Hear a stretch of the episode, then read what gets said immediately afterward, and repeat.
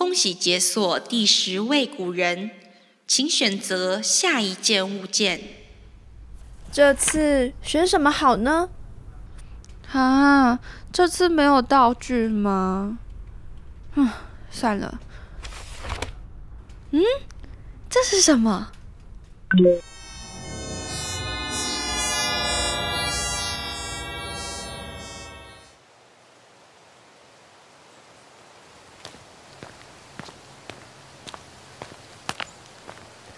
这里是，好像我乡下阿妈家哦。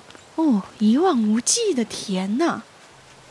话说，你刚刚选了什么东西啊？一块砖呢。我就是好奇，这位古人到底和砖有什么关系？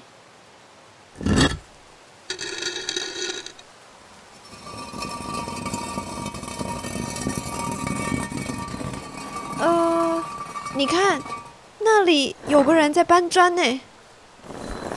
爷爷说啊，那就算不打仗，也要多多锻炼。搬砖，搬砖，搬砖，使我快乐。日记本上显示了，原来是不为五斗米折腰的大诗人陶渊明啊，好像是他曾祖父的锻炼方式。他这锻炼方式也挺别致的。今天就让我们一起来认识陶渊明吧。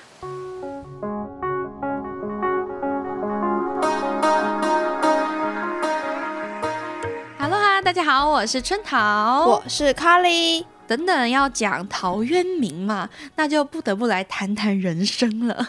虽然我们俩的人生感觉也没有什么好聊，两个平凡人，对，但即使是平凡人，我觉得都算是一种幸福。对于我们，也许是平淡的日子，就是好好吃饭、好好睡觉、好好上学。可是，也许在世界上其他地方的很多人来说，可能是种奢望哦。这边的奢望不一定是经济上面的而已，它可能还是人生的很多面向。因为你知道人生际遇的不同，以至于也许在某些阶段你没有办法执行那些一般普通人生的生活，那这时候你就会觉得哦，好向往，如果我也是个平凡人多好。嗯。那在谈陶渊明的人生之前，我们先来回顾一下自己的好了，Carly 啊，嗯，你的人生当中，从你出生到有意识到现在，有没有某些事情是你一直以来都坚持的事物也可以？我觉得我那个应该算是一个信念吧，嗯，像我是一个从以前一直到现在都是很佛系的一个人，就做什么事情我都觉得没有必要去争。一切顺其自然，当属于你的东西就属于你，不属于的东西你强求了也留不住。这就是我一直以来的一个想法，其实跟陶渊明也有点像。那是有经历过什么事情让你确定了你就是可以佛系过人生的一个想法吗？因为其实就是很多次的经验让我看到有两个人一直在争辩谁是那个第一名，但到最后都是两败俱伤，反而是我这个就是安安稳稳当第二名，或者是后面的位置的人。我能够安稳的度过我的所有事情，不管是生活，或者是说完成一项任务，哎，反而我位居后面，我不跟人家争抢，我反而能够得到更多的东西。老四哲学，对，哎，那春桃你呢？有没有什么东西是一直到现在你在坚持的？我觉得好像跟你又有一点相近哎，因为我就是有一个座右铭嘛，嗯，我座右铭就是“船到桥头自然直”。我跟你说，这真的是跟玄学一样，我。生活的每一件事情都在这个座右铭上应验了，因为你知道，生活中有很多的事情。它都会同一时间来到我们的生活当中。对，比如说我们现在可能在做一个报告，然后你的组员就很废啊，然后他都拖到最后还不做，然后拿出来东西又很烂，你就不得不把它修改，因为没有办法接受这么烂的东西交到老师的手中，然后代表你这个人的分数，嗯，所以就会很焦头烂额的。这种时候呢，可能系上又有一些事情，或者是我们打工又有一些事情，人际关系上又有一些事情要处理的时候，你就会被所有。有事情同时压住。你知道这种时候那个压力是你没有办法跟别人讲的，那个压力只有在你身上。我甚至有一度是那种影响到生理上的，天，无论是什么，失眠啊、做噩梦啊，或者是很容易就呼吸不顺畅，你知道压力很大的时候，真的会出现一堆事情。是我小时候就是会有一种观念，是我每一件事情都要做到一百分，就是我嗯内心的一百分啊，可能是别人的八十分，可是在我内心，那对我来说已经是很一百分的东西了。我会执着某一些我想要执着的事，以至于我把自己搞得很辛苦、很累、很累。嗯，但是随着年龄的增长，不知道是不是更了解人生了呢？我就会在心里告诉自己那一句话是“船到桥头自然直”，所以会有选择性的去执行一些任务。比如说，一共有五件事情，我可能挑选重要的，把它做到百分之百，跟原本一样。嗯那剩下的三个，我就可以只做到六十分。你知道，有些作业就先交上去，对，先求有，再求好。是我一开始会认为，我只要没有做到，我内心一定会很难受。嗯，可是后来发现也没有，哪怕那三样事情只做六十分，我还是觉得蛮有成就感的。而且事实上的结果呈现出来，可能都会有八九十分，这就让我更加坚定了“船到桥头自然直”这件事情，就是要我坚定下来、坚持下来一种理念。嗯，那我觉得，竟然你看，像我、像 Carly 都有一个所谓自我的坚持的话，那陶渊明他就更有这一份坚持了，他就更坚定了。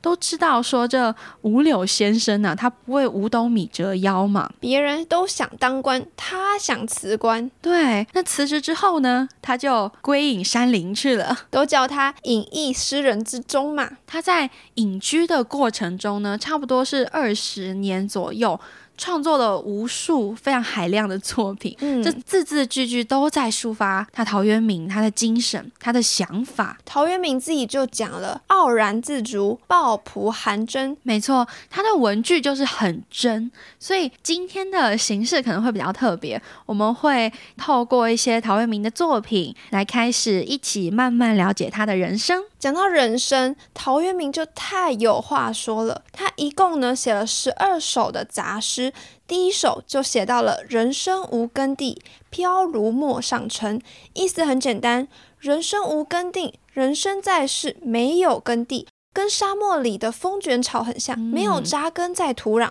所以飘如陌上尘，飘来飘去，跟路上的灰尘一样。那如果人生就像灰尘一样迷惘、居无定所的话，嗯，那人间所谓做官、赚钱、汲汲营营这些追求，是不是就没有那么大的意义了？嗯，俗人的一些追求。现在很多人，包括我们两个小时候在读陶渊明《嗯五柳先生传》啊、《桃花源记》的时候，都有一种感觉，就是陶渊明他好喜欢逃避哦。对，你看这个世界上有几个人的工作是一帆风顺的？谁的小组报告都能分到好组员呢？哎，古早人团队的人都很好。哎，真的真的，，哎但我们也是试了很多次，等了很久才遇到古早人的大家的。没错，所以，如果这家公司混得不好，怎么办？检讨自己啊，嗯，为什么别人能好好的，就我不行？是不是我不够努力，还是怎么样？在检讨自己之后，如果还是不合适，那就继续挑战新工作。不论如何，要尽可能的制造一个良性的循环嘛。哎呦，哎，你很积极耶！如果是我的话，可能就会骂爆我的同事。我习惯性从别人身上找问题。哇，这样不行呢。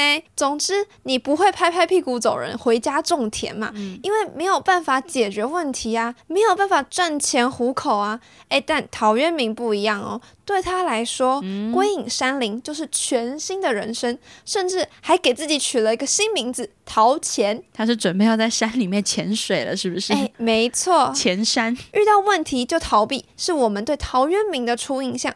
但随着越来越了解，你就会发现，哎，好像不是那么一回事哦。另有隐情哦。对，这个隐情就在这“不为五斗米折腰”这句话里面。怎么说？陶渊明其实是官宦世家出身的，哦哦，对他阿奏超帅的，你要不要跟大家讲他阿奏的故事？他阿奏是专业搬砖的。这故事一定要跟大家分享一下，非常之有趣。陶渊明的阿奏呢，叫做陶侃，嗯侃侃而谈的陶侃，他是东晋开国的将军，嗯，所以他当过丞相，当过什么荆州州长啊？哎，就跟那个荆州 收容所所长刘表表一样，存在感很高。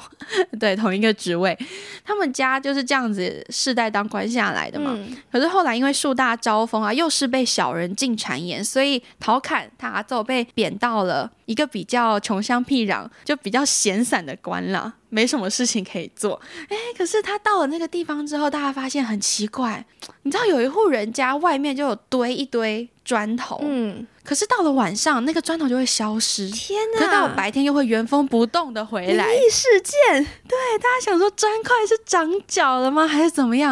然后就有人偷偷的去看，就发现啊，原来是陶侃这个阿北 没事情，晚上会把砖搬回家，白天再搬回来晒。大家就问他说：“你干嘛啊、你是脑子有什么问题吗？”那陶侃就说：“哎呀，你们这些人都不知道要居安思危啊！我们东晋以后可是还要北伐的。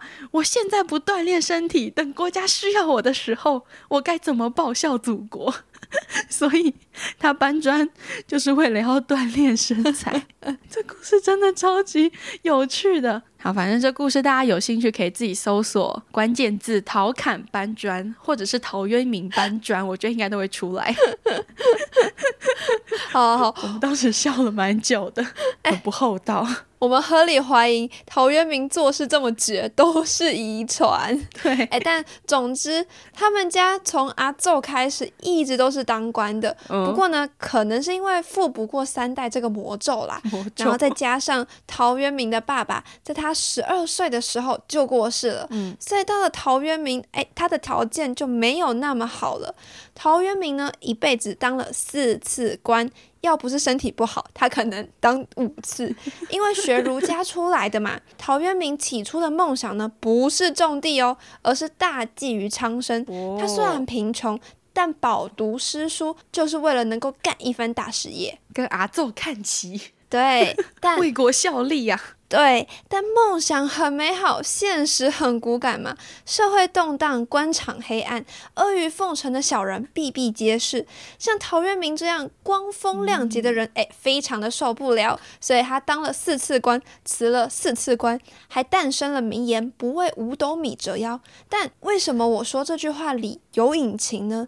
因为五斗米其实很多哎、很多吗？你说很多，当时一位老人，他一个月差不多可以吃四斗米，青壮年呢算十斗好了，哎，但说实话啦，嗯也吃不到十斗，五斗米呢就差不多是十公升。十公升，哇，那很多哎、很多灌水嘞。对啊，而且五斗米是一天的工资哦，哎，这样一个月多少？三百公升。网络上有人说他月薪好像是什么一百三十万，年薪破千万的那种。我好像有看到这个，对啊，诶，很颠覆吧？他高而且当官还能分到地耶，他就算做彭泽县令这样一个芝麻大的小官一辈子，也绝对是衣食无忧的。可是呢，他还是去种田了，那日子是很苦的，家徒四壁，诶两天吃一餐。他还很衰哦，曾经房子被烧毁，土地干旱，只能去祈求过活。非常的艰难，所以你看，他不是想要逃避过舒心的生活而辞官的，他听起来超级累。对啊，他是为了实现自己的精神而辞官，而且很微妙的，如果他真的只是单纯的逃避，没有骨气，让自己舒舒服服的过日子，诶，那他只要继续当官，然后和那些小人同流合污就好啦，做做表面功夫而已。阿谀奉承几次，换那么多的工资，哎，何乐而不为？他一天能赚人家一个月的开销，哎、哎，但陶渊明没有这么做，他选择了最痛苦的方式，换来了心灵的绝对安宁。他在《归去来辞》有一句话叫“田园将芜，胡不归”，芜就是荒芜嘛，田园都要荒芜了，你还不回来种？菜园在召唤。对他想要表达的就是“时迷途其未远，觉今是而昨非”。其实我这个迷途还走得不远，我错的还不多，所以及时止损还来得及。对他来说，四十岁不干了，归隐田园是一种解脱，是对错误生活的及时止损。所以陶渊明绝对不是我们一开始误以为的那样，两眼一抹瞎，转身离开。他一直在反思，一直在身体辛苦，但心灵富足的生活着。陶渊明呢，就曾经写过：“性本爱丘山，我的个性本来就喜欢这些山丘啊，嗯 只是误落尘网中，我不小心跌落凡间，却当了官。哎呦，这一当呢，一去呢，就是三十年。哎，这他真的是他自己写的哦。所以像他在隐居的时候过那么辛苦，家徒四壁，每天去讨饭吃的这种生活，哈，嗯，对他来说是一种很轻松快乐的，因为如果不小心被他丰收了，种田种到丰收了，他就可以跟他的朋友喝小酒、杀鸡来吃，这对他来讲就是最美好的生活，是就是他的本性。那除了刚才讲到“归去来辞，田园将芜”。胡不归，或者是我们会读到陶渊明的一堆饮酒诗以外呢，嗯你讲到陶渊明，一定会看到的就是《桃花源记》嘛。对，哎，在这里有一个冷知识，就你知道《桃花源记》，我们在高中读的那一篇嗯，是序，并不是《桃花源记》本人吗？真的假的？它其实只是一个开头，先大概讲一下背景故事而已。哎，所以你看有没有文学就是这么神奇？对，没想到火的是那篇序，火的不是正文。那我们现在回顾一下这篇序在讲什么呢？他就是在说啊，这个晋太元中啊，其实就是陶渊明的那个时代左右啦。嗯，有一个渔民，他以捕鱼为业。啊，废话，他就是渔民啊。那这有一天在打鱼的时候，沿着这个溪往前开，开一开呢，他突然有点恍神了，嗯，他就忘记了，哎，路怎么走，有点小迷路，小迷路。但他继续就是继续往前开，结果开开，突然发现两岸几百步内都是种满了桃花，哇，而且这桃花当中呢，没有一点其他的哦，没有其他的植物，就是桃花，非常的漂亮。芳草鲜美，落英缤纷的啊！那这个渔夫就觉得哇哦，好特别哦，我再往前看看吧。于是呢，嗯他就继续往前开，开到尽头的时候，就出现了一座山，山上就有一个小洞。洞里面呢有个老和尚，没有，这个故事里没有和尚。他就发现这个洞的另外一端呢，好像有光透出来。诶，他就舍弃了他的船，你知道被圣光吸引住了，往那个洞里面走。一开始的时候很狭窄，一个人通过就差不多满了。又走了几十步，竟豁然开朗了啊！他就看到了门口有一个立牌，上面写“桃花村”。他就发现这个桃花村呢，土地平旷，屋舍俨然，纵横阡陌样子，有良田，有美池，鸡犬相闻。哇，他就觉得哇，天哪，这日子也过得太好了吧！嗯，所以他就继续往前走，往前参观嘛。哎，结果参观参观就发现，哦，前方好像有十个男女在耕作。他就走过去想要问问这里是什么地方，结果嘞，他一靠近那群种田的男女的时候，才发现，哎呦，他们的衣服怎么跟我穿的这个款式不一样？他们怎么穿的那么 old school 啊？他就走去说，哎，兄弟，你的衣服怎么这么复古啊？他还蛮那个委婉的哈。那兄弟就讲说。你的衣服才奇怪吧？怎么会有人穿的像你这样呢？哎，他们就通过一件衣服开始交流了。讲完之后呢，这个渔夫才发现了一件事情，就是这群人原来是从秦始皇那个时候，因为太纷乱了，战争频传，所以他们就到桃花村给隐居了。嗯，所以他们到现在还以为还是在秦朝哦，他们还不知道后面有汉，然后已经魏晋南北朝已经更乱了，他们都不知道，嗯他们就很平静的自己耕田，自给自足，过着桃花源的生活。在他们聊完天之后，就算是不聊不相识了，变朋友了。于是这桃花村的人呢都很好客，拿好酒啊、食物啊款待他，他就吃得饱饱的。晚上离开之前呢，这个桃花村的人就跟他说了，跟渔夫说了，你千万不要告诉别人我们在这里哦，你要嘘。你要 守口如瓶。嗯、他就想说没问题，没问题，我的嘴最严了，不会让人发现你们，你们就安心的在这里隐居就好了。诶，结果没想到这个渔夫回去的时候，居然在路上丢面包屑、哎呦，折树枝，他还做记号，怕自己找不到了，因为他一开始就有点路痴嘛。嗯，所以他回去的时候就想说，这么好的地方怎么可以只有我自己知道呢？我要是上报给官府了，搞不好还有奖赏嘞。于是他就告诉了当地的太守，太守也派人沿着他的面包屑找，结果都再也找不到了。嗯，此后也有很多人在寻找他口中的桃花源，可是从来就没有第二个人真的在看过桃花源。哎，这就是一个《桃花源记》的故事嘛。那其实我们当时在看的时候，会觉得哇，这个故事感觉很像是个神话故事，一个寓言故事一样。，对，这其实就是陶渊明送给我们的一个美好的梦境。嗯，那他为什么要写一个这样的梦境呢？突然写一个寓言故事要做什么呢？其实他是在反映当时的社会情况。你知道，活得越辛苦，梦想就越美好。人都是是会想象那个好的生活的嘛。当时的社会是怎么样的情况？西晋、东晋那段时间非常乱的，南北都分开的。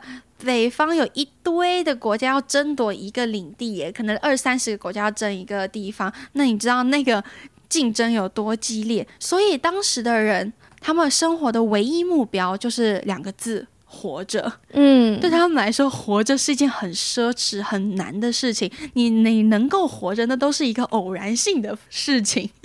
所以，跟我们现在这样子平凡的日子，就是他们当时最想要的生活。是，而且，我还看到有一个很可怕的名词，叫做“两脚羊”，嗯，就是在讲当时胡人进犯的时候，他们会沿路去搜刮城池嘛，就边打边俘虏人，对，到最后粮食不够吃了，就把人当做羊一样给吃掉，这是一个人吃人，已经非常变态的好一个社会形态了。对啊，如果你去搜索的话，什么人吃人历史啊，你会发现有一个年表，所有战争战乱的地带都会发生这样的情况，所以你就会感念说哇，我现在生活其实都是当年这些历史给换来的。所以在这样的情况下，陶渊明就创造了这样的一个梦境，创造了中华文学史上第一个乌托邦。嗯，他用粉嫩绚烂的桃花，帮我们所有水深火热的人都编织出了一份完美的梦境。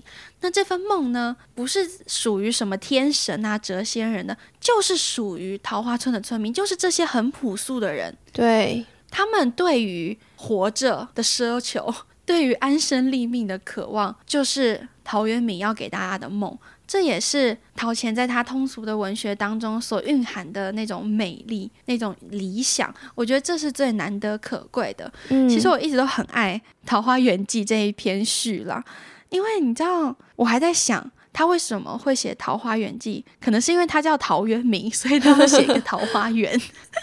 哎，有可能哦。而且你看，桃花源春桃超搭的，我就是一个超爱桃 桃花、超爱粉红色的一个人呐、在这一篇完全就是写在我的点上，我会觉得读完很有感受。嗯，因为这一份梦境，感觉也是我在压力很大的时候，我在找不到路的时候的那一份梦境。我也想要有这样的一个梦，如果它只是梦的话，也 OK。没错，这就是陶渊明的文学，他平易近人的地方。不论是那个时代的人，他写的这么可怕的一个时代，那个时代的人可以读。到了现在这个时代，我读的时候，我也有我自己的感受，这是很厉害的一种文学的手段。嗯，我想也是他在后世被什么李白、杜甫啊、辛弃疾、苏轼这么喜欢的原因。对。那对于陶渊明的人生哲学，或对我们有什么想法，请留言给我们，也可以来 IGFB 找我们聊天，或者有错误都可以跟我们讨论。欢迎质疑声，希望大家诸事顺心，天天开心。下次见，拜拜拜拜